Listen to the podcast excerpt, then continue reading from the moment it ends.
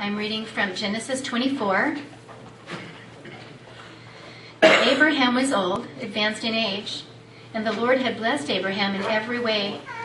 Abraham said to his servant, the oldest of his household, who had charge of all that he owned, Please place your hand under my thigh, and I will make you swear by the Lord, the God of heaven and the God of earth, that you shall not take a wife for my son from the daughters of the Canaanites, among whom I live. But you will go to my country and to my relatives, and take a wife for my son Isaac. The servant said to him, Suppose the woman is not willing to follow me to this land. Should I take your son back to the land from where you came? Then Abraham said to him, Beware that you do not take my son back there. The Lord, the God of heaven, who took me from my father's house and from the land of my birth, and who spoke to me and swore to me, saying, To your descendants I will give this land.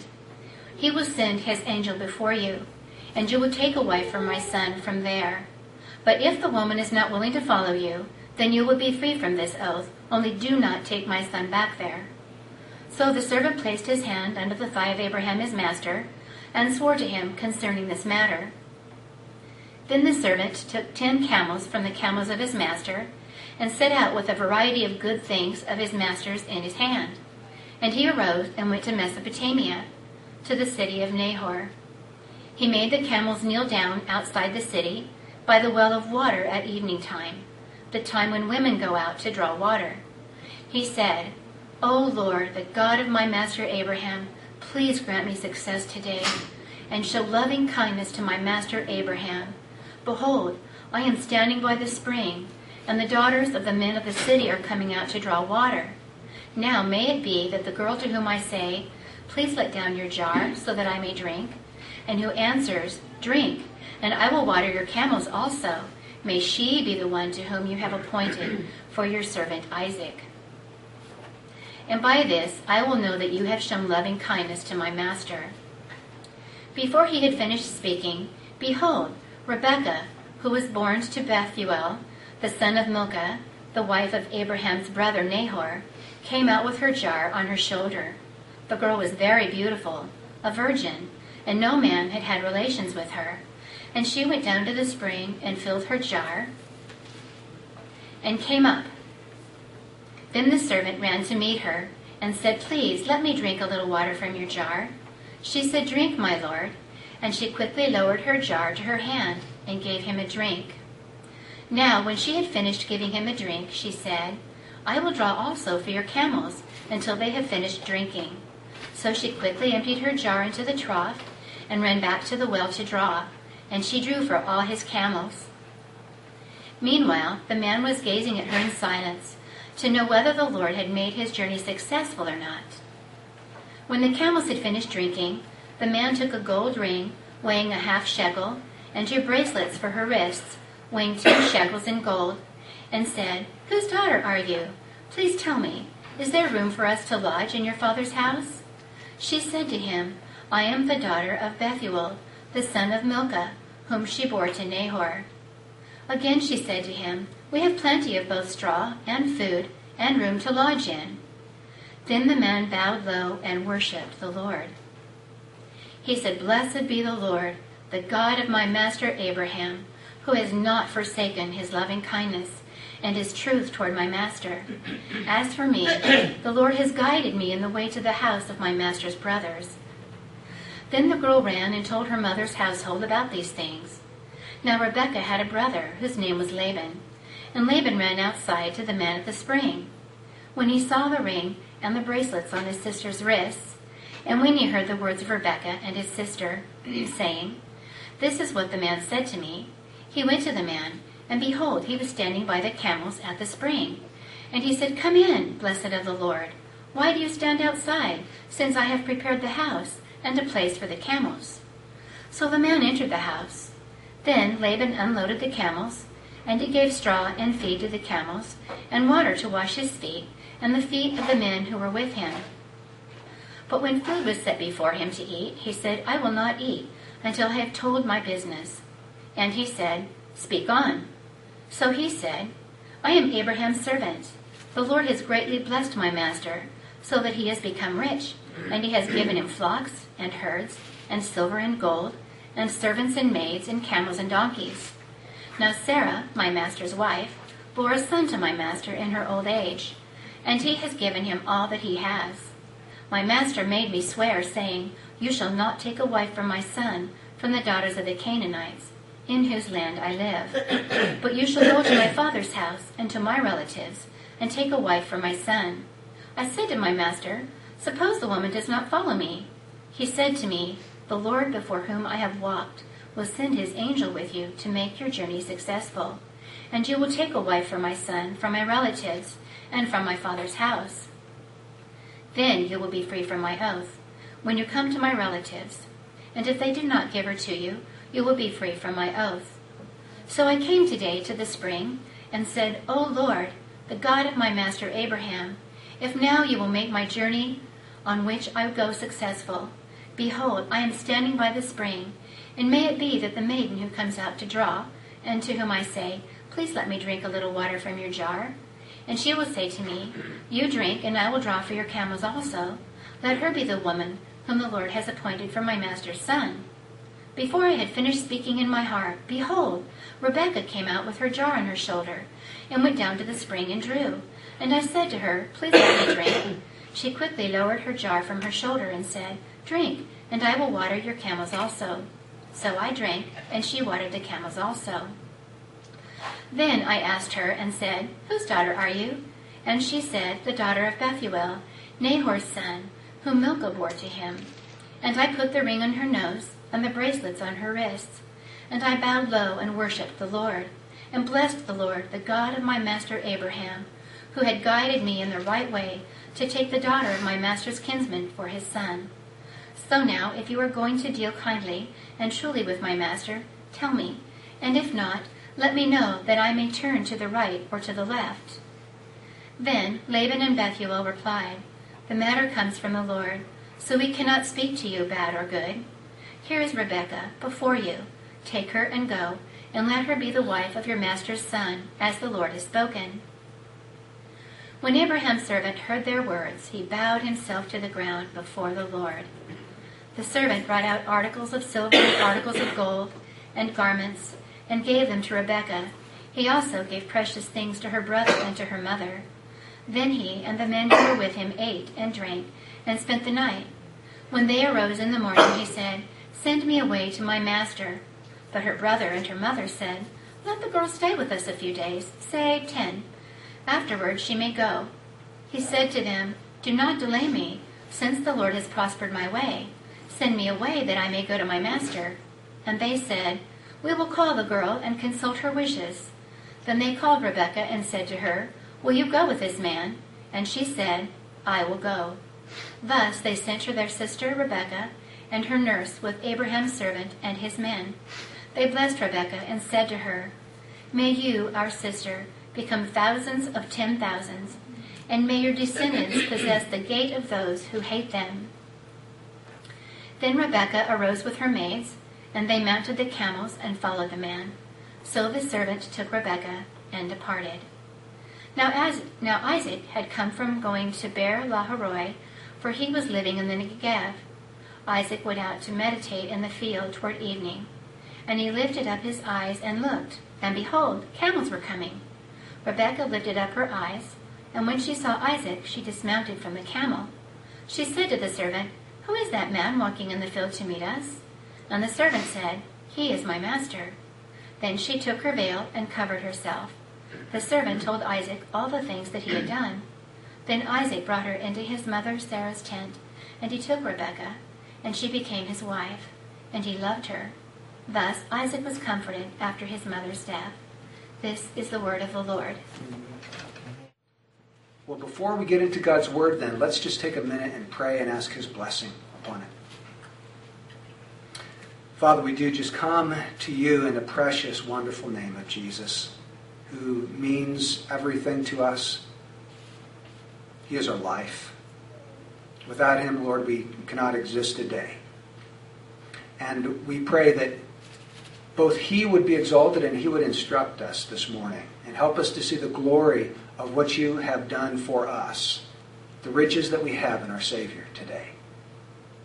because we pray this in Jesus' name. Amen. In the book of Genesis, Isaac is a type of Christ.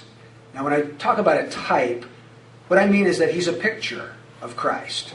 A type is some person or some event in the Old Testament that looks forward to another person or event in the New Testament. And just like a shadow kind of looks like the real thing, but not quite, well, these things in the Old Testament were shadows that looked forward to their fulfillment.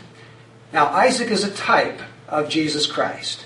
We know that from Hebrews 11, verse 19. And in the life of any individual, there's usually three very important events that will take place that person's birth, their wedding, and their death. And in each one of those areas, Isaac foreshadows or typifies Jesus. Well, what do you mean, Brian? Well, let me go back with you and ex- try to explain this. Genesis chapter 21. There we have the birth of Isaac described for us. And we notice that Isaac's birth was miraculous. It was supernatural because his mother and father were too old to have children.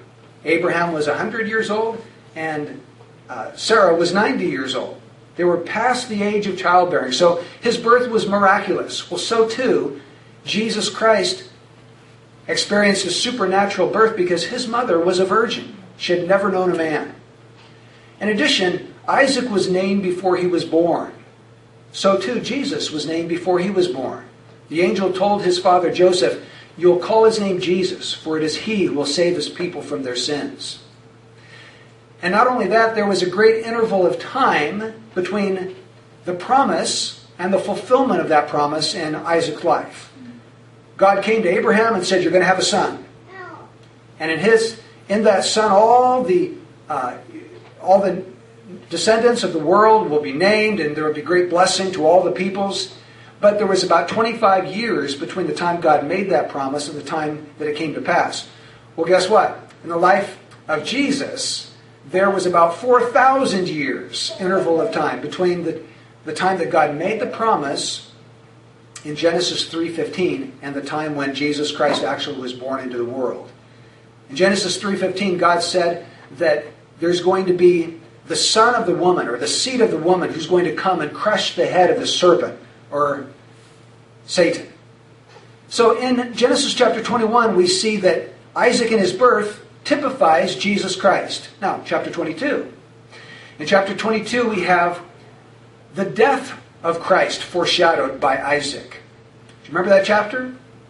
We have Isaac bearing the wood on his back and carrying it up to that place on Mount Moriah where he would be offered. Well, in the same way, we find Jesus Christ bearing the cross beams across his back and carrying the wood up to the place where he would be nailed to that cross. Not only that, but we made a case last week that Isaac was probably not a small little child of four or five years old. He was probably in his late teens or early 20s. That's what the word lad or na'ar in Hebrew usually means. And if that's true, that means that Isaac submitted to his father. He was willing to allow his father to go through with this act of worship and this act of, of killing his own son because he trusted God and he trusted that his father had heard from God. So too, Jesus Christ voluntarily laid down his life. No man forced him to lay down his life, he voluntarily laid it down and took it up again. Not only that, but we see another aspect of this type where three days after the father told Abraham that he must kill his son, the father received back the son safe and sound. So, from the moment God told Abraham, You're going to have to kill your son, Isaac was dead to Abraham. Three days later, he receives him back. Well, in the same way, three days after Jesus actually dies, he's raised literally, bodily from the dead, Amen. destroying death, conquering death for us. And then do you remember what happens to Isaac? Where does he go after he's received back? Back to his. Back to his father's house. Back to Beersheba. What does Jesus do after he's raised from the dead? He ascends to heaven back to his father's house. So, in all these points, Isaac typifies Jesus. Now, go over a couple chapters further to chapter 24. That's the chapter we're in today. After Jesus is born, after Jesus dies, after Jesus is raised from the dead, after Jesus ascends to heaven, what happens. Here we find Abraham calling his trusted servant to himself, sending him on a mission to find a bride for his son Isaac. And so too, the Father sends out the Holy Spirit, his trusted steward, into a far country, into this world, to select, to choose out a bride for his son, and to bring that bride all the way back to his son. And that's what we're going to be focusing on this morning. And as we move our, our, our way through this chapter, there's going to be three parts that we're going to focus on. First, the mission. Okay, that's verses 1 to 9. Then the meeting, the meeting of Rebekah and this servant. That's verses 10 to 60. And then the move, where we have Rebekah actually moving back to be with her new husband. That's verses 61 to 67. So let's jump in there. Genesis chapter 24. We're going to be looking, first of all, at the mission. And what I want you to notice, first of all, is the humility of this servant. It says in verse 1 Now Abraham was old and advanced in age, and the Lord had blessed Abraham in every way. And Abraham said to his servant, now let's just stop there. His servant. Interestingly, this servant is never mentioned, or his name is never mentioned in this chapter. He's just called the man or the servant. I think, well, why not? Why doesn't God tell us the name of this servant? In fact, I think we have a really good indication of who, is, who he was and what his name was, because in Genesis chapter 15, verse 2, it says, Abraham said, O Lord God, what wilt thou give me, since I am childless, and the heir of my house is Eliezer of Damascus? Now, if a man were to die without a son to be his heir, he would give his inheritance to his oldest and trusted servant. Well, we have a clue here who that is. It's Eliezer of Damascus. And do you know what the word Eliezer means? It means God is my help. Interesting. Because Jesus said, when the Holy Spirit, the helper, comes, he will lead you into all truth. So, what a fitting type that his name would be called God is my help, but he's not named here in Genesis chapter 24, and I think there's a good reason for that. The reason, I believe, is because the Holy Spirit delights to throw all of the attention on Christ, and he doesn't draw attention to himself. Jesus said that when he came into the world, he would testify of Christ, he would glorify Christ, he would take the things of Christ and show them to his church. So he's not named because he doesn't really care about people directing all of the focus and attention on him. He wants to direct all of the attention on the Son. And he wants to woo this woman that he finds by showing her the glory of the Son. So we see the humility of the servant. Now, secondly, we see the honor that is due that servant. Notice our text in verse 2. It says, This was the oldest of his household who had charge of all that he owned. He had charge of all that he owned. So this is not some kind of menial slave. This was a trusted servant. Now, how much did Abraham own? He was rich. He was a rich man. We find that from verse uh, 35. Here's the word of this servant The Lord has greatly blessed my master so that he has become rich, and he has given him flocks and herds and silver and gold and servants and maids and camels and donkeys. He was a wealthy man, an extremely wealthy man. So this servant had the duty of managing all of that wealth. He is an honored steward of the house. And so too the Holy Spirit is not someone that we should lightly dismiss. He is God. He's the third member of the Trinity. He is the one that we should honor and revere and respect just as we do the Father and the Son. Now, notice, thirdly, as we move through this passage, the task that was given to this servant. Verse 3. He said, And I will make you swear by the Lord, the God of heaven and the God of earth, that you shall not take a wife for my son from the daughters of the Canaanites among whom I live. But you shall go to my country and to my relatives and take a wife for my son Isaac. So here's the task. Do not take a wife from this country. Anybody have any guesses as to why he shouldn't do that? Idolatry. Okay, yeah, the Canaanites were thick into idolatry, that's for sure.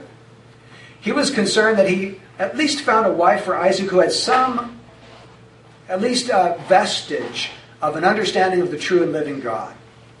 He also didn't want the servant to go all the way, uh, he didn't want the servant to take Isaac all the way back to Abraham's homeland. Because God had promised that land, the land of Canaan, to Abraham and to all of his descendants. And what might happen if Abraham sends Isaac all the way back to marry a wife back in his homeland? He might stay. He might decide, I'm just going to stay here and raise my family here. I'll forget all about the land of Canaan that God promised to me. So God, Abraham is very specific. Do not take my son back there. You bring a wife from there and bring her here. But here the task is, I want you to go and find this bride, bring her back. Just as the Holy Spirit is going into the world right now, today, even at this moment, the Holy Spirit is searching and looking and finding a bride for his son Jesus, and he's convincing her to make the trip, that spiritual journey of faith, to begin that journey and to begin going back to be with Jesus Christ, our ascended Lord of glory. And then we find the what I'm going to call the courtesy of the servant, starting in verse 5. And the servant said to him, Suppose the woman will not be willing to follow me to this land. Should I take your son back to the land from where you came? Then Abraham said to him, Beware lest you take my son back there. The Lord, the God of heaven, who took me from my father's house and from the land of my birth, and who spoke to me, and who swore to me, saying, To your descendants I will give this land, he will send his angel before you, and you will take a wife for my son from there. But if the woman is not willing to follow you, then you will be free from this my oath. Only do not take my son back there. So the servant placed his hand under the thigh of Abraham his master and swore to him concerning this matter. He made an oath. He took an oath that he would do what Abraham asked him to do. Now, what I want you to focus in on here is verse 8.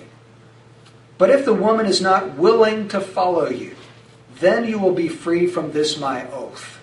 What he was saying is that if that woman is not willing to voluntarily come with you, then don't force her. Don't gag her and tie her and put her up on the camel, kicking and screaming, and bring her against her will. Don't do that.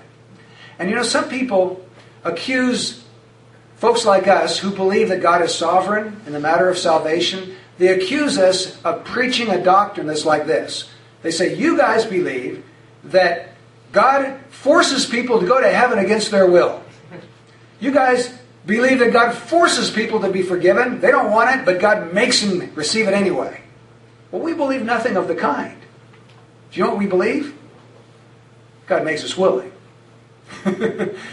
we come very willing. How did the servant get this woman to come? What did he have to do to make her willing? He had to show her the glory of the man to whom she would be married. And she was, or he was very convincing, wasn't he? He was very persuasive. He took out articles of silver and gold and garments. He proved to her that this man was very wealthy, very important, very significant. And the more he lifted up the glory of this man to whom she would be married, the more she found her heart just melting inside and finally, she is just done in and she says, I will go. You see, what the servant did was he irresistibly drew the woman to the man by his convincing arguments. He made her willing. She didn't come kicking and screaming. It's not like God, you know, kicks us into heaven. I don't want to go, Lord, don't make me go. I don't want to. No, I'm going to make you go whether you like it or not. That's not how it works. He does something on the inside of the heart, doesn't he? Changes that heart so that Jesus becomes irresistibly beautiful and we can't live without him. If that's happened to you, it's because God did that. That was a work, a sovereign work of the Holy Spirit showing you the glory of the Master. So there we have the mission. Now let's move on to the meeting, the meeting between this servant and Rebekah and her family. Verse 10 Then the servant took ten camels from the camels of his master and set out with a variety of good things of his master's in his hand. And he arose and went to Mesopotamia, to the city of Nahor. And he made the camels kneel down outside the city by the well of water at evening time, the time when women go out to draw water. And he said, O Lord, the God of my master Abraham, please grant me success today and show loving kindness to my master Abraham. Behold, I am standing by the spring, and the daughters of the men of the city are coming out to draw water. Now may it be that the girl to whom I say, Please let down your jar so that I may drink, and who answers, Drink, and I will water your camels also. May she be the one whom thou hast appointed for thy servant Isaac. And by this I shall know that thou hast shown loving kindness to my master. Okay, so here's the situation. This servant needs to know who's the right girl. He believes that God has a, spe- a specific woman for Isaac. And so he prays. It's almost kind of, he puts his fleece out. Okay, I'm going to pray this prayer, Lord. And would you just work it out so that the woman to whom I say, Can I have a drink of water? She says, Sure, I'll give you a drink of water. And on top of that, I'm going to water all of your camels also. Now, how many camels were there? Do you know how much a camel drinks when it's thirsty? A lot. About 25 gallons at a time. This is 250 gallons of water that she's willing to draw for the camels. And it says that she went down and came back up, probably because there were steps leading down to the well and steps coming back up. So she's getting a Stairmaster workout. She's going down probably 50 to 100 times to, fill up her pitcher, coming back up, pouring it into the trough, walking down to the well, filling it up, coming back up, pouring it into the trough. And I estimate this is probably going to take two or three hours for her to finish this job of hard work. She's going to be sweaty when she's done. So this is not a little thing that he's asking God to do, it's a big thing. What woman is going to be willing to do that? Well, God's going to have to work it out so that happens. What I really want you to see here is verse 14. He says, Lord, may she be the one whom thou hast appointed for thy servant Isaac. You see, he it's not that this woman is going to draw the water in order to become appointed. She's going to draw water because she already is appointed. You see the tense of the verbs? Appointed is in the past tense. God has already appointed a wife for the son. He's just having to figure out who she is. And so he says, Lord, may she draw water for me and for the camels, and that way I'll know whom you have already appointed. In Acts 13:48, Dr. Luke is describing the events of the mission of the apostle Paul.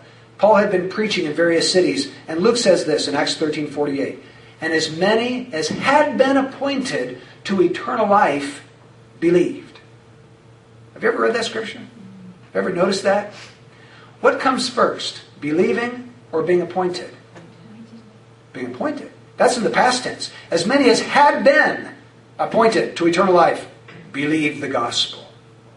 So God appoints people to eternal life then they believe.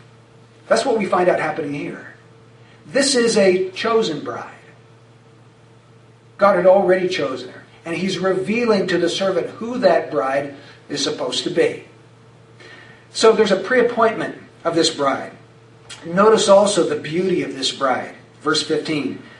And it came about before he had finished speaking that, behold, Rebekah, who was born to Bethuel, the son of Milcah, the wife of Abraham's brother Nahor came out with her jar on her shoulder.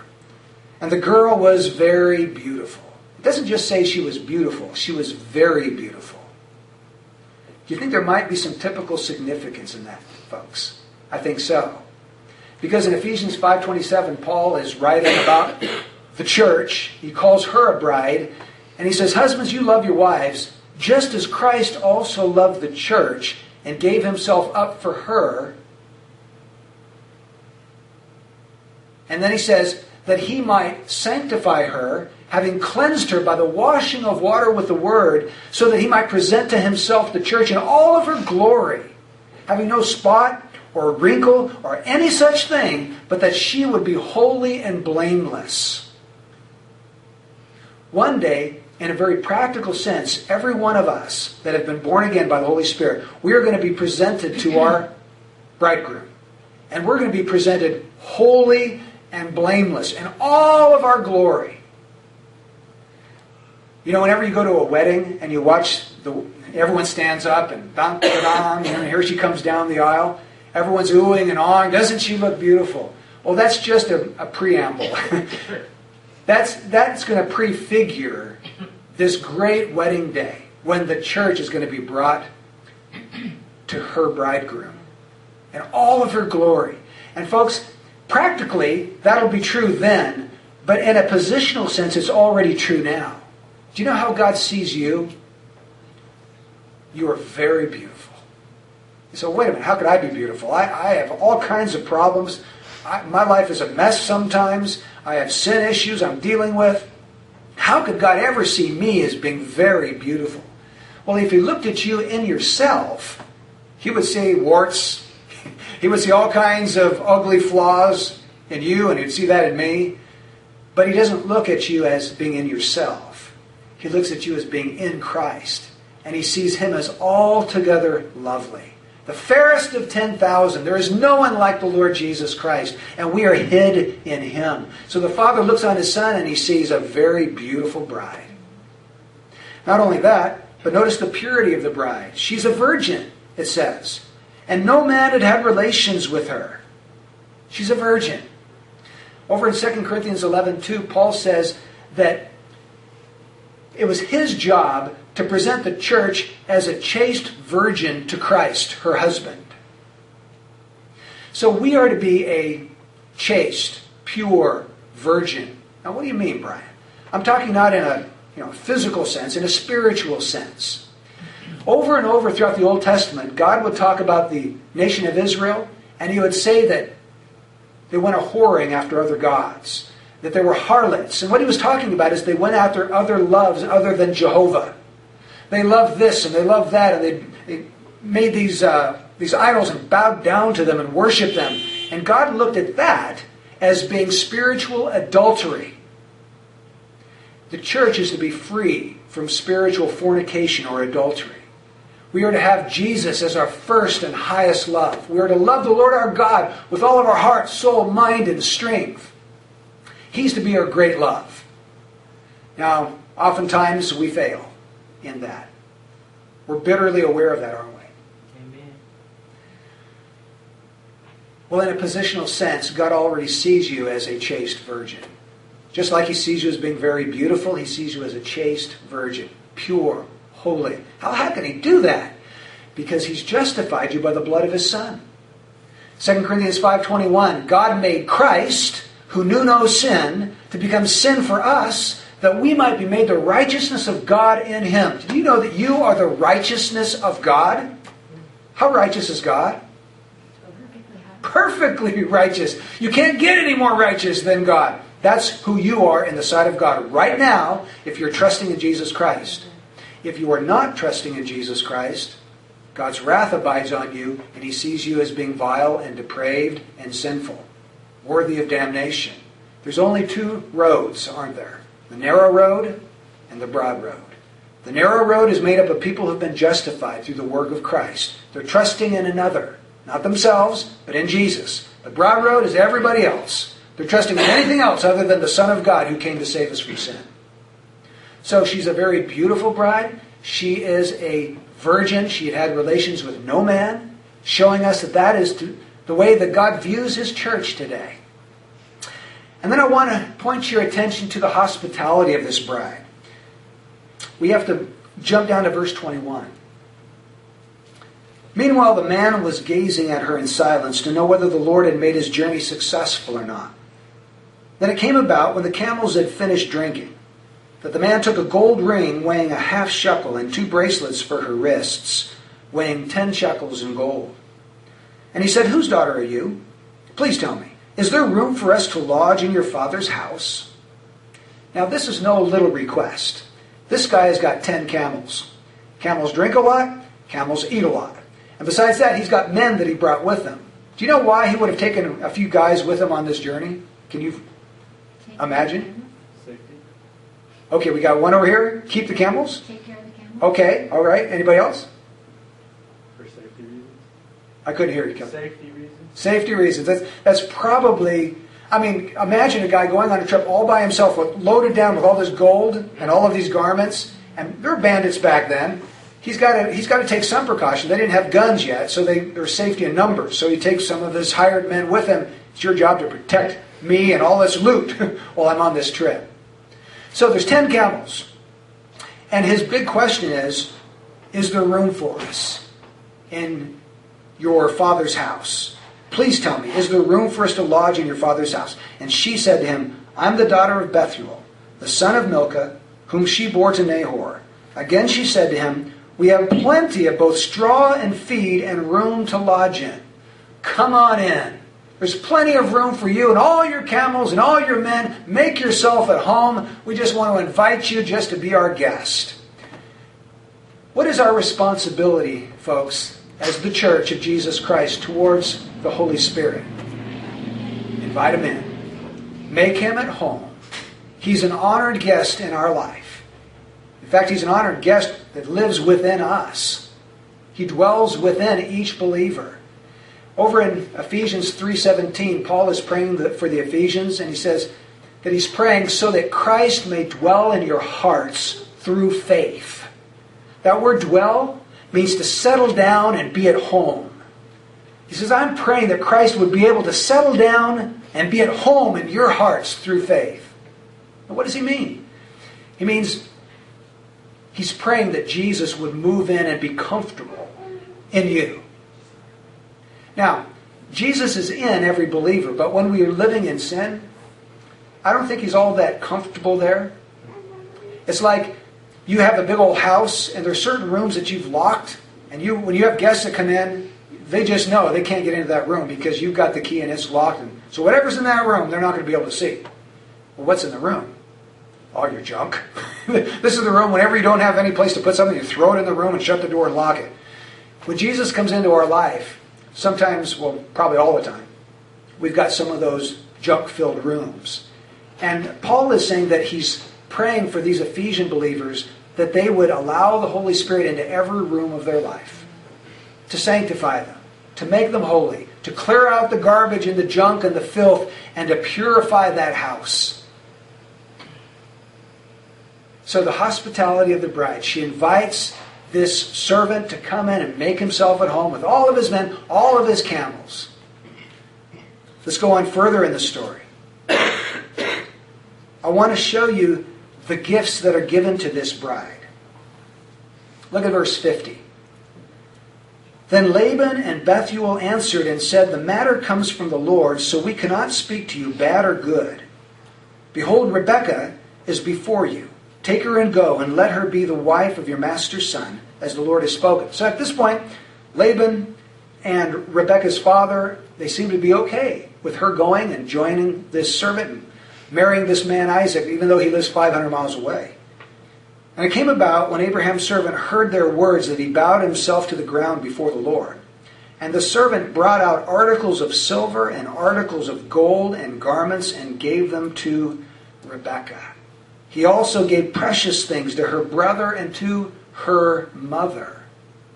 Interesting. The servant brings out gifts. Now, this isn't the first time he's done it. Back in verse 22, it says that he took a gold ring weighing a half shekel and two bracelets for her wrists weighing 10 shekels in gold. And he gave those to Rebekah right off the bat. And then when Laban, Rebekah's brother, sees the bracelets and the ring, what does he do? Do you remember?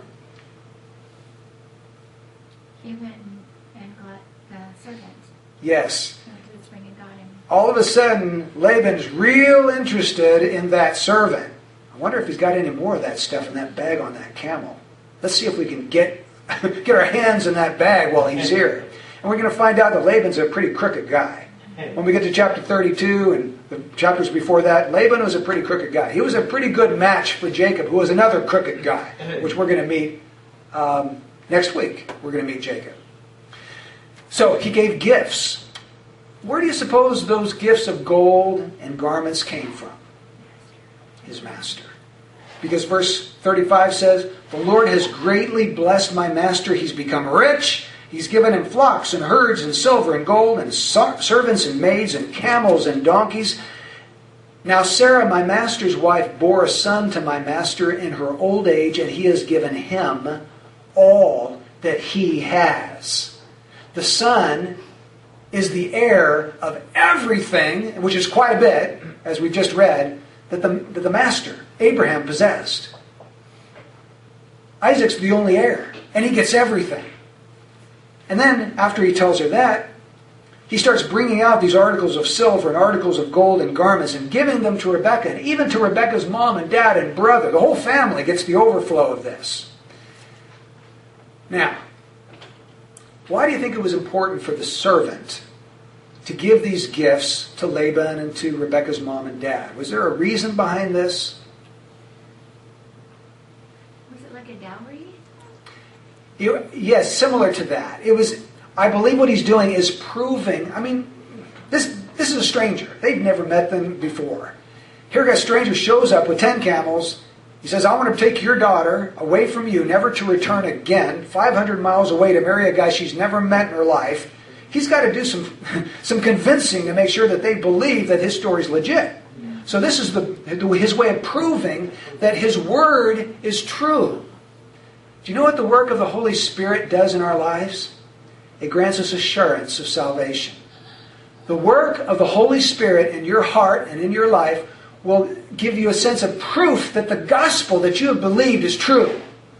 The Spirit of God does that. He assures you. He opens up a, a vision of Christ so great and so glorious, and you're captivated by that vision, and then He gives gifts the gifts of the Holy Spirit the work of the Holy Spirit in purifying you and making you righteous and godly. And through that work of the Spirit, you become more and more convinced that His Word must be true. This gospel must be true. Over in Ephesians chapter 1, Paul is speaking about this. It's one of the blessings that has been given to us in Christ. He says in Ephesians 1:13, "In him you also after listening to the message of truth, the gospel of your salvation. Having also believed, you were sealed in him with the Holy Spirit of promise, who is given as a pledge. Anybody else have a different translation for that word? Guarantee? Good. Anything else? Down payment. Down payment? Sometimes they use deposit. So what he's saying is that the Holy Spirit is given as a down payment or a guarantee that the final payment is going to be given eventually. What's the final payment? What does he say here in verse 14? Our inheritance, the redemption of God's own possession, your future inheritance in heaven, the glory of the eternal life to come. That's, that's, that's what we have to look forward to. And so God, to prove to us that that's where we're going, gave us the initial down payment the Holy Spirit, His work in our heart, the gifts of the Spirit, the work of the Spirit, the sanctifying, purging work of the Spirit, the comfort of the Spirit, the teaching ministry of the Spirit. All of that is given to prove to us it's a pledge, a deposit, a wedding ring, you might say, to prove that we're going to actually be married one day and inherit all of the glory of this man to whom we're going to be married. So the gifts given to the bride. Let's look also in back at Genesis 24 at the decision of the bride, starting in verse 57. So they said, We will call the girl and consult her wishes. Then they called Rebekah and said to her, Will you go with this man? And she said, I love this. I will go. So, she's asked to believe the word of a man she's never met.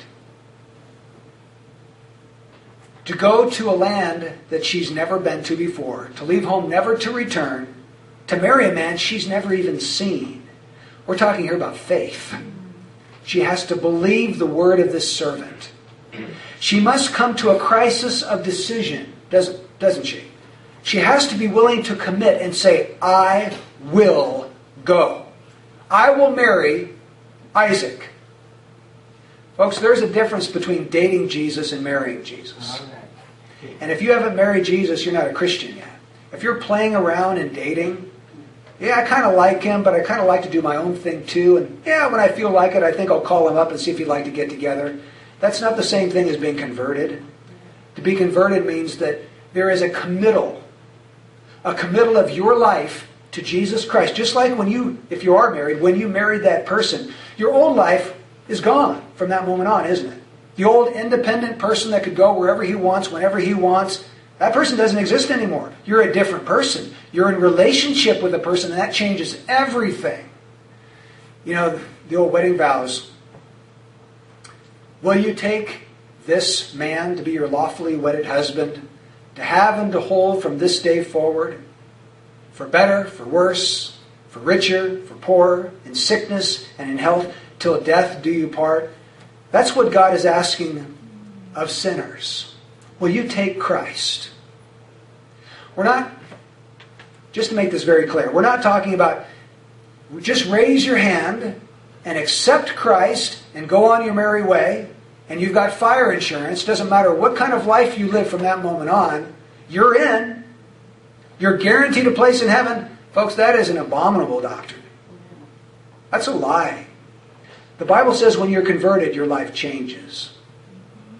A work of the Spirit begins to transform you. And those of you who have been born again, you know this is true because you're not the same person you once were. Well, you're not the person you want to be, but you're not the person you used to be either. There's been a work of grace that's been going on. There has been a committal of your life to this man. I will marry him. I will take his name upon myself. I'll lose my name. I'll take his. I'll go to be with him forever. I'm giving up my rights to live the way I please, and I'm surrendering to this new relationship. That's what conversion entails. And that's what she was willing to do. If you're here this morning and you've never become a Christian, that's what it means to become a Christian. It means to give up your old life and to receive a new one from Jesus in covenant relationship with Him. Well, let's look thirdly at the move. At the move. Verse 61. Then Rebekah arose with her maids, and they mounted the camels and followed the man. There's a very good reason why they followed the man. They didn't know the way. They're never going to find the man unless they follow the man. They don't know where Isaac is. They just know he's somewhere 500 miles away. But it's like, you know, telling somebody, I want you to go down to that McDonald's, and you've never been to that McDonald's in your life, and you don't give them any directions. Well, how am I ever going to get there unless you show me the way? Well, the servant's job was to show the way, and they were their job was to follow him as he gave the directions. Now, several things that we need to see here. First of all, notice that the bride learned about the son on this journey. We're not told that exactly, but I don't think there's any question about that. What do you think she's going to be doing on that three to four week trip? Camels don't go very fast, folks. Camels walk about three miles an hour. This is 500 miles. That's 168 hours riding on a bumpy old camel. That's 21 days. They probably took a day off here and there just to rest up. It's probably about a four week journey. So, what is she going to do riding on that camel day after day after day? Uh, Mr. Servant, could you tell me that story again? Of who am I going to marry? What's he like? What's his name? So far, she doesn't even know his name. What's his name? What's he look like? How old is he? What's he do for a living? So she's pumping him with questions. She wants to know about this guy she's going to marry. What are we doing? On our journey to heaven, we should be pumping the Holy Spirit with questions. Every time we open this book and we don't understand something, we should pray about it. Oh God, would you reveal to me what this means? I want to know Jesus better. That's why we gather here on Sundays. We want to learn about the Son. We're on a journey to meet Him face to face, but we want to learn about Him right now. Secondly, I believe that she was longing for the Son. The more that servant told her, the more she would get this, this desire, this appetite to be with Him already. You know, that, that four week journey is going to get real old after a while. She wants to be there. She's longing to actually see him face to face. We have a beautiful text over in the book of 1 Peter chapter 1. I love this one. 1 Peter chapter 1 verse 8.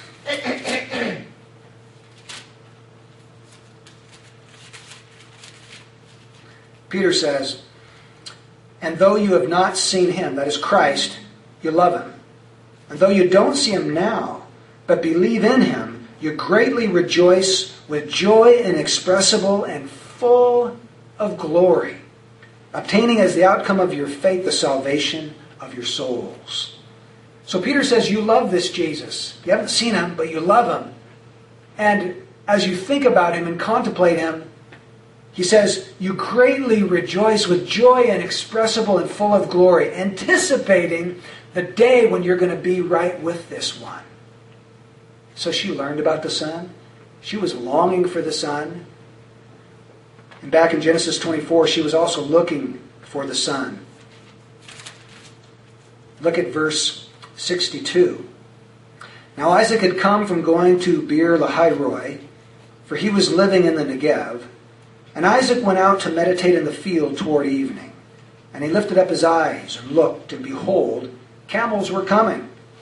And Rebekah lifted up her eyes. That's the phrase I want you to see. She lifted up her eyes.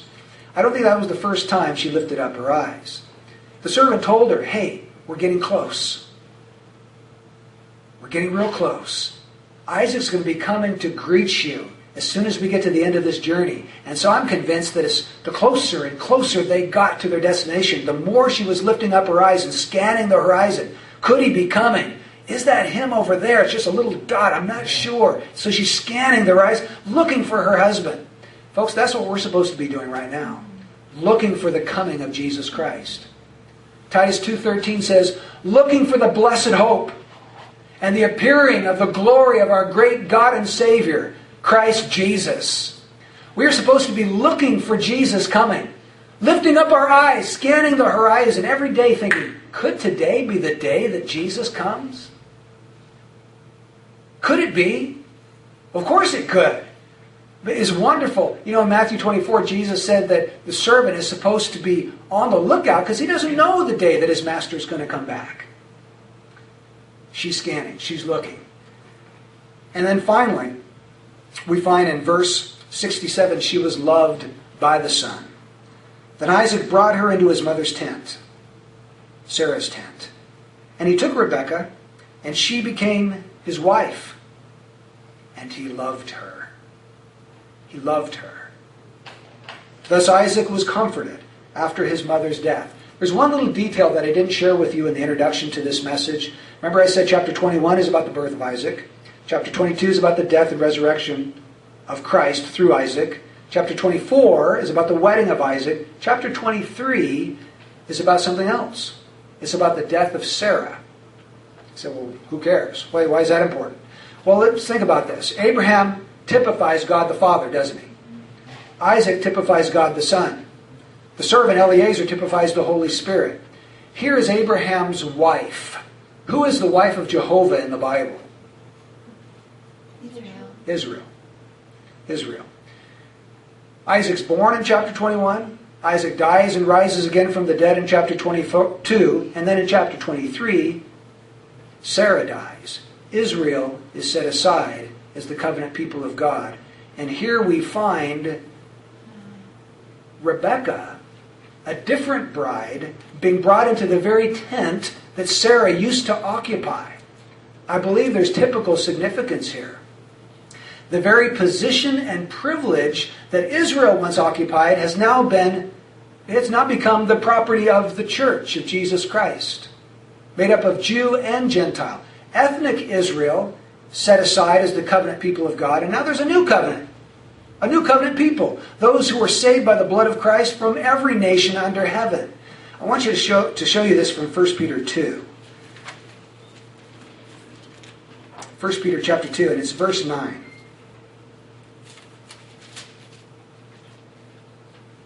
Peter says, But you, and he's speaking to the church made up of Gentile and Jew who've been saved, but you're a chosen race, a royal priesthood, a holy nation, a people for God's own possession, that you may proclaim the excellencies of him who has called you out of darkness into his marvelous light. Now, in my Bible, those phrases are capitalized. Are they in yours? Yep. Okay. Do you know what that means? Yes, from the Old Testament, specifically Exodus chapter 19. Do you know who they were applied to in Exodus 19? Israel. What's Peter doing? He's taken these titles that formerly were applied to Israel. Israel was a chosen race. They were a royal priesthood. They were a holy nation.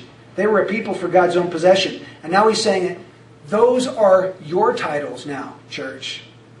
Because you have been brought into the place that Israel once occupied. Sarah's dead, she's not in the tent anymore. Isaac brings his new bride into that very tent, and he loves her. Folks, Jesus loves his church. He loves you because you make up that church. You're part of his bride. Never forget the great, wondrous love that Jesus has for you. You're a chosen race. You're a holy nation. You're a royal priesthood. You're a people for his own special possession. He loves you. Let me ask a few questions as we draw this message to a close. First of all, is there anyone here who's not converted? If there is anybody here who's not a Christian, God's call on your life this morning is to say, I will go. I will marry Jesus. So that sounds crazy. I'm a man and he's a man. Well, forget all that. We're talking in a spiritual sense.